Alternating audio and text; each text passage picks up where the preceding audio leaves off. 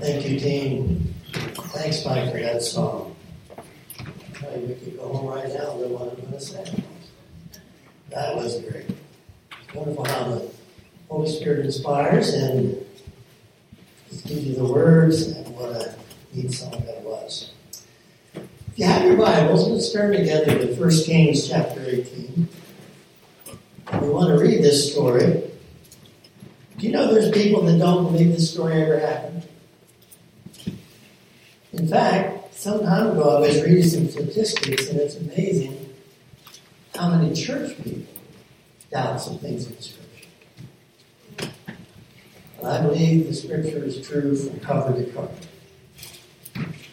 And I had the privilege of standing there in Mount Carmel, seeing that. No, I'm getting it here. No. 1 Kings 18, let's begin reading at verse 16. Obadiah went to meet Ahab and told him, and Ahab went to meet Elijah. Then it happened when Ahab saw Elijah that Elijah said to him, Is that you, O troubler of Israel? And he answered, I have not troubled Israel, but you and your father's house have, and that you've forsaken the commandments of the Lord and have followed the Baals. Now therefore send and gather all Israel to me on Mount Carmel the 450 prophets of Baal and the 400 prophets of Asherah who eat at Jezebel's table. And so Ahab sent for all the children of Israel gathered the prophets together in Mount Carmel. And Elijah came to all the people and said, How long do you falter between two opinions? If the Lord is God, follow him. But if Baal, follow him. But the people answered him not a word. Then Elijah said to the people, I alone am left a prophet of the Lord. But Baal's prophets are 450 men. Therefore, let them give us two bulls, and let us, them choose one for themselves, cut it in pieces, lay it on the wood, but put no fire under it. And I will prepare the other bull, lay it on the wood, but put no fire under it. Then you call on the name of your gods, and I will call on the name of the Lord, and the God who answers by fire, he is God. So all the people answered and said, It is well spoken. Now Elijah said to the prophets of Baal, Choose one bull for yourself and prepare it first, for you are many. Call on the name of your God, but put no fire under it. So they took the bull which was given them, they prepared it, called on the name of Baal from morning till even till noon, saying, O Baal, hear us. But there was no voice, no one answered. Then they leaped about the altar which they had made. And so it was at noon that Elijah mocked them and said, Cry aloud, to God. Either he's meditating, or he's busy, or he's on a journey, or perhaps he's sleeping and must be awakened. So they cried aloud and cut themselves as it was their custom with knives and lances until the blood gushed out on them. And when midday was past, they prophesied until the time of the offering of the evening sacrifice. But there was no voice, no one answered. No one paid attention. Then Elijah said to all the people, Come near to me. So all the people came near to him, and he repaired the altar of the Lord that was broken down. Elijah took twelve stones according to the number of the tribes of the sons of Jacob, to whom the word of the Lord had come, and saying, Israel shall be your name. Then with the stones he built an altar in the name of the Lord. He made a trench around the altar large enough to hold two sieves of seed. And when he put the wood in order, cut the bull in pieces and laid it on the wood and said, Fill four water pots with water, pour it on the burnt uh, sacrifice and on the wood. And he said, Do it a second time. And they did it a second time. He said, Do it a third time. And he did it a third time. So the water ran all around the altar and filled the trench with water. It came to pass at the time of the offering of the evening sacrifice, Elijah the prophet came near and said, Lord God of Abraham, Isaac, and Israel, let it be known this day that you are the God in Israel, and I am your servant, that I have done all these things at your word. Hear me, O Lord, hear me. This people may know that you are the Lord God, and that you have turned their hearts back to you again. Then the fire of the Lord fell and consumed the burnt up sacrifice and the wood and the stones and the dust, and it licked up the water that was in the trench. Now when all the people saw it, they fell on their faces and they said, The Lord, He is God. The Lord, He is God. Say that with me. The Lord, He is God. The Lord, He is God. Lord, we thank you today for your word. How wonderful it would have been to be there that day. Lord, we know that you honored Elijah, his obedience, and you honored that simple prayer. And you helped those people that their eyes were open to realize the true God in Israel. And he's still the true God today in America. Lord, open our eyes to see that you alone are the God Jehovah. You're on the throne today. Jesus is at your right hand interceding for us. The blessed Holy Spirit is in the world today ministering to each one of us.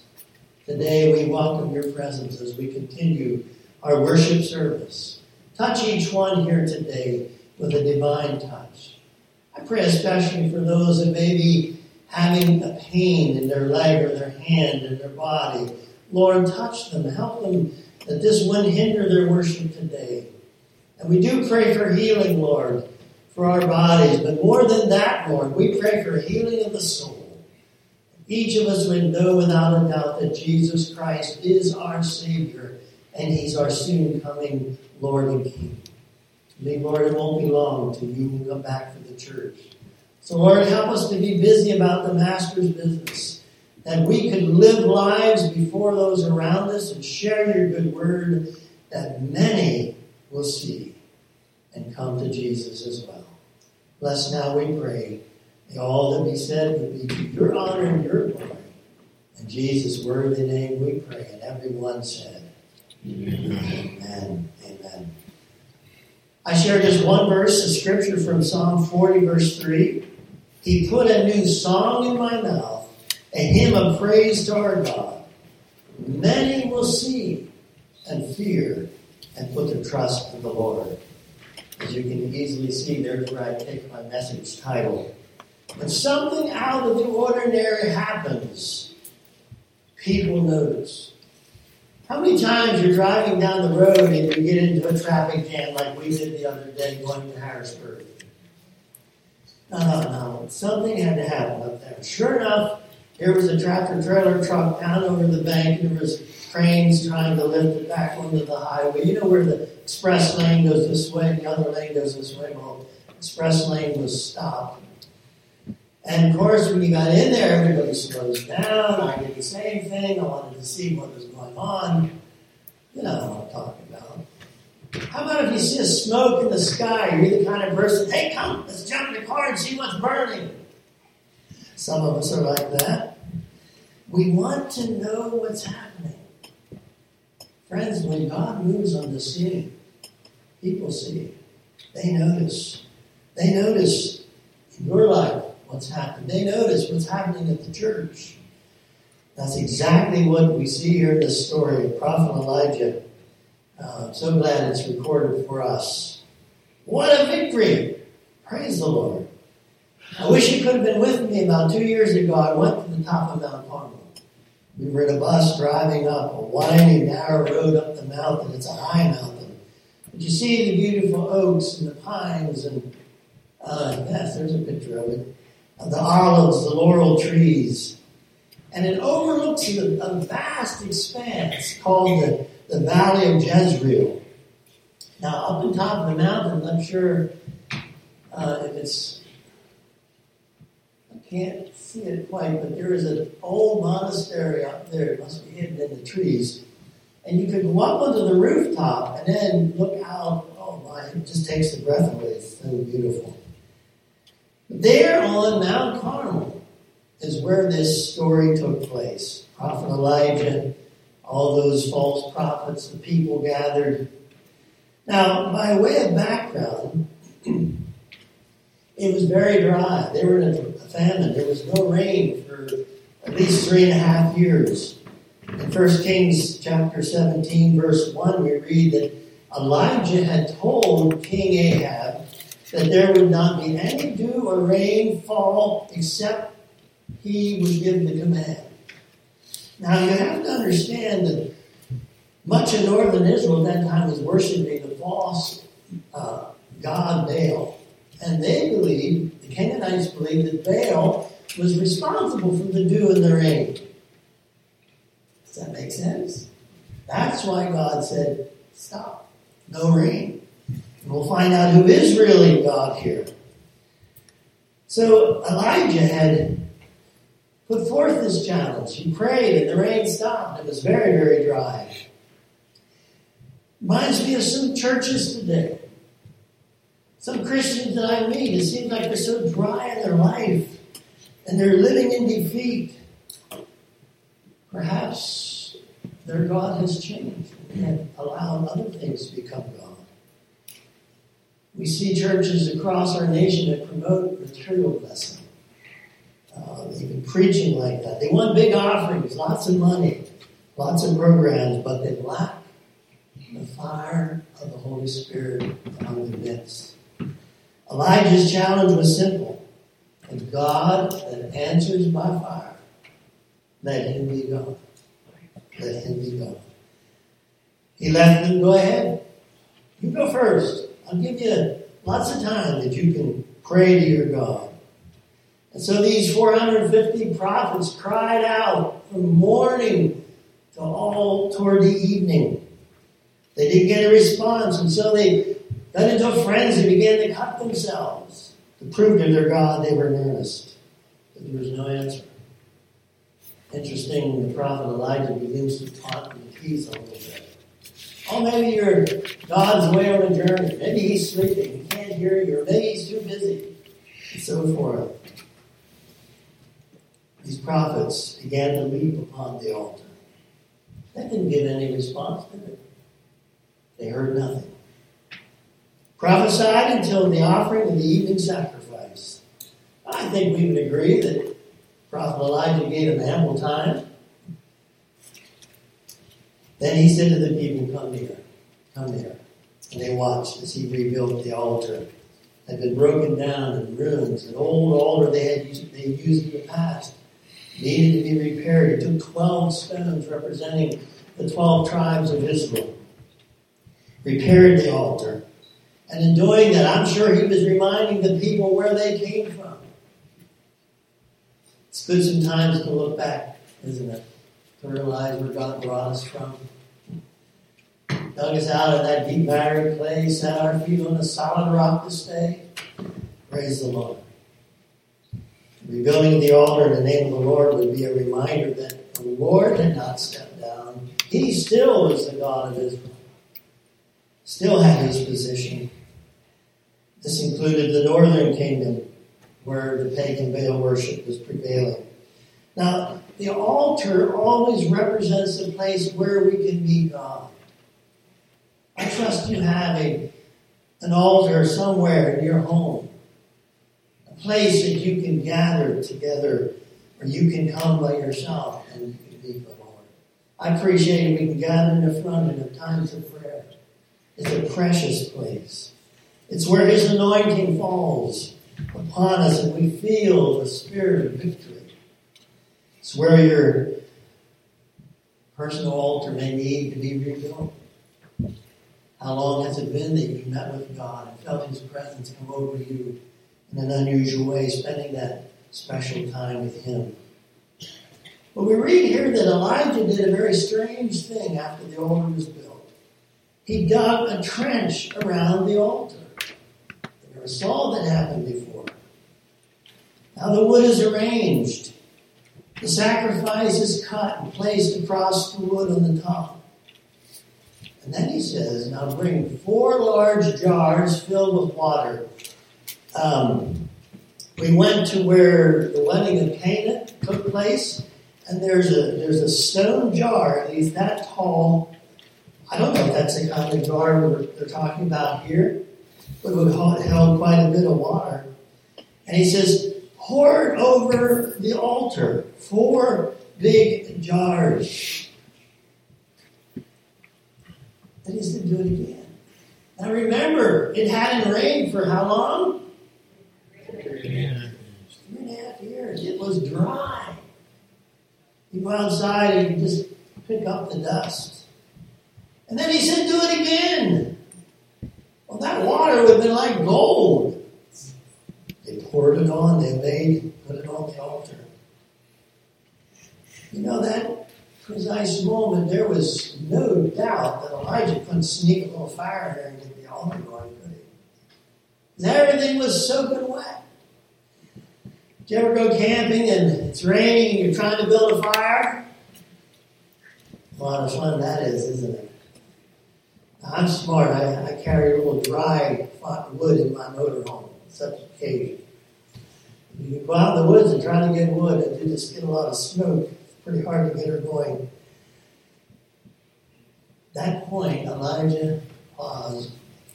I think he looked up into heaven. He began to pray that short little prayer. It's in verses 36 and 37. Let it be known this day that you are still God in Israel, that I'm your servant. I did all this in obedience to you. Hear me, hear me. That these people here may know that you are God and has turned their hearts back again. He wanted these people to have no doubt who God was. And that God, that God, is so anxious for their repentance. He's the God of his chosen obedient servant. I don't know how many of you enjoyed McKamey's Southern Gospel. I know Lois does back there. You know, when I was preparing this message, I thought of that song. God is still God, and I could just hear that lady get so excited. I saw her in concert one day. Well, she'd be in her 80s, I guess. Well, I'll tell you what, she gets so excited the more she kicks her shoes off sometimes. I gotta love her. But what happened next is nothing shy of a miracle. I don't know if it was like a lightning bolt down out of heaven, but that fire fell so powerfully. It consumed not only the wood, the sacrifice, the stones, and the water. There's nothing left there but dust. The prophet Baal had probably prayed and struggled and screamed and yelled for over 12 hours. Nothing but silence. And Elijah's petition, less than one minute, and produced spectacular results. The difference was this the God they prayed to.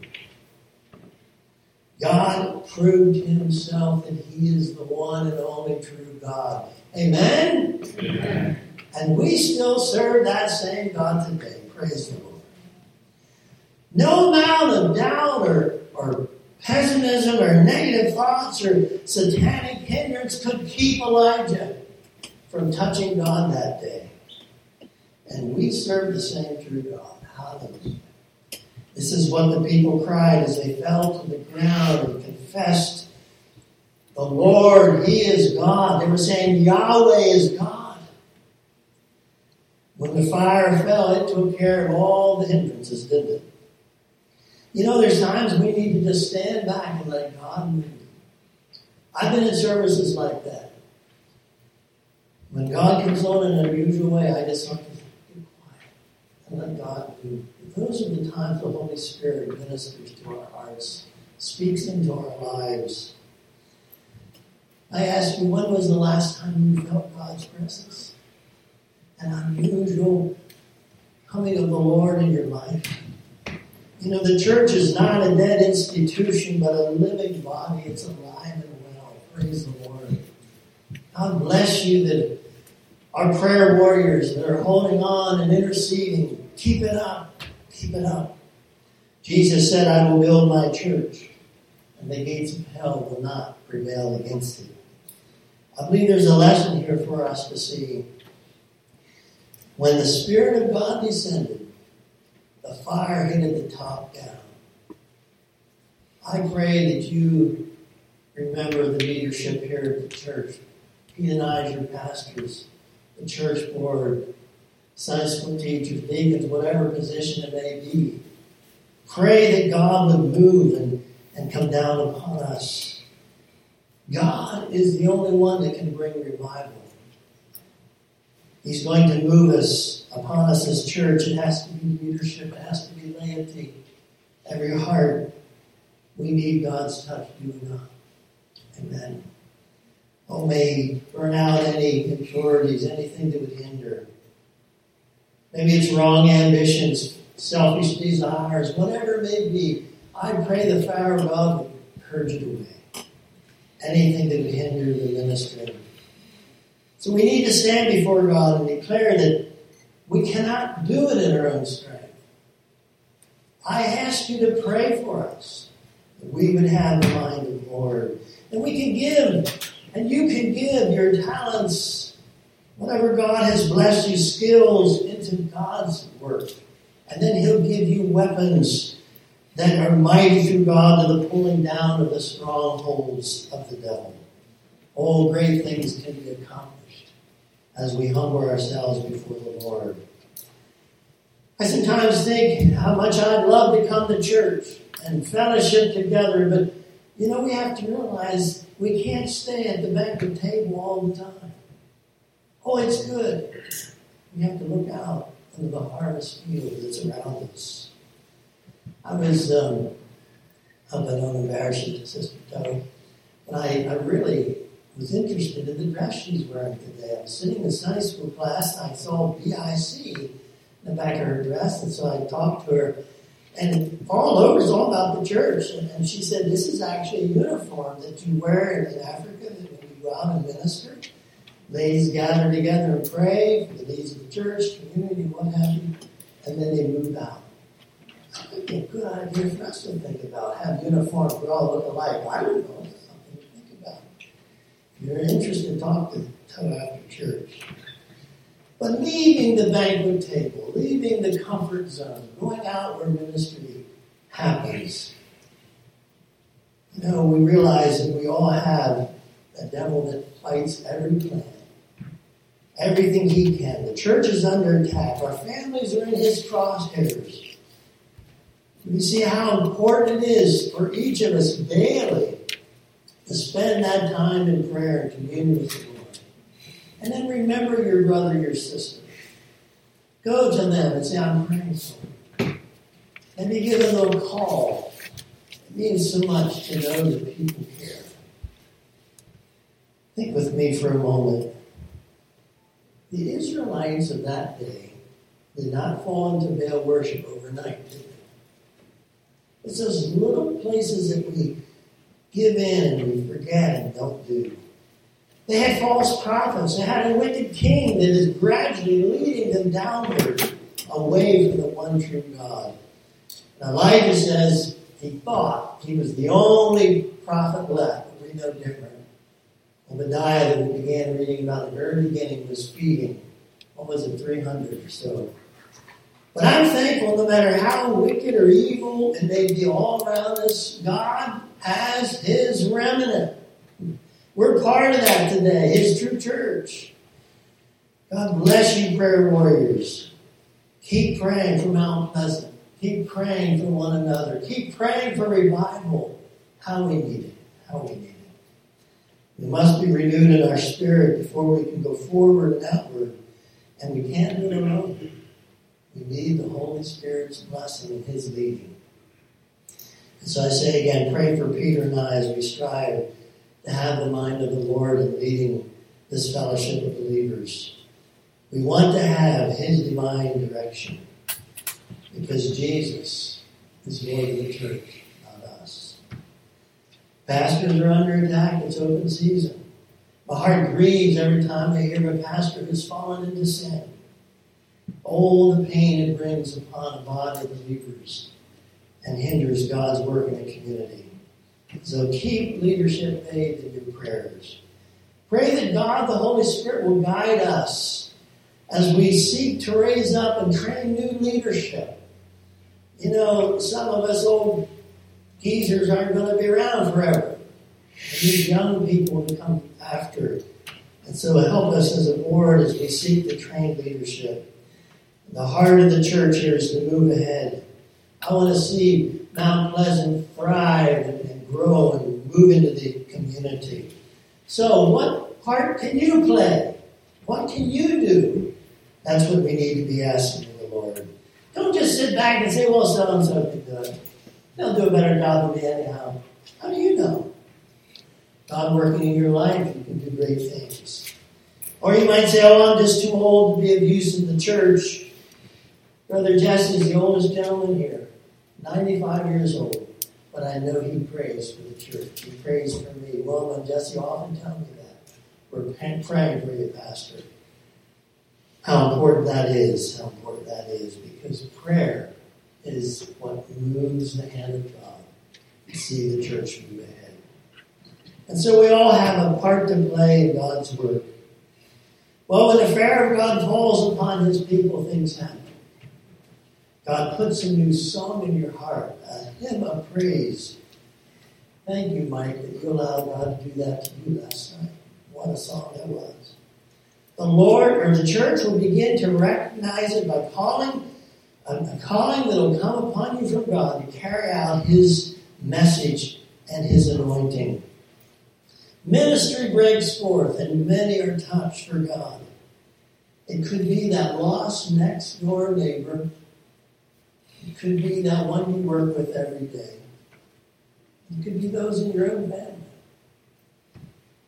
I heard sharing down in class this morning that I'm sure all of us miss opportunities.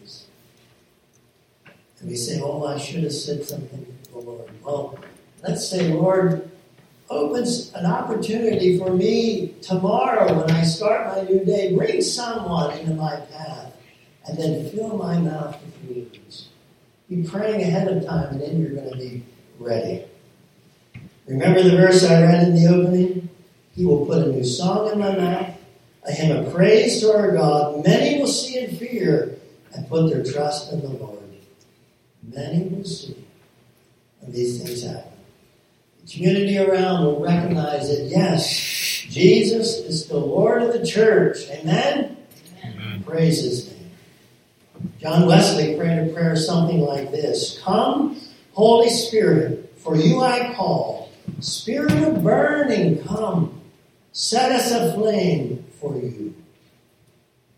I'm asking the worship team to come now as we all stand and sing that closing hymn, Breathe on me, breath of God. Notice carefully the words as we sing that song.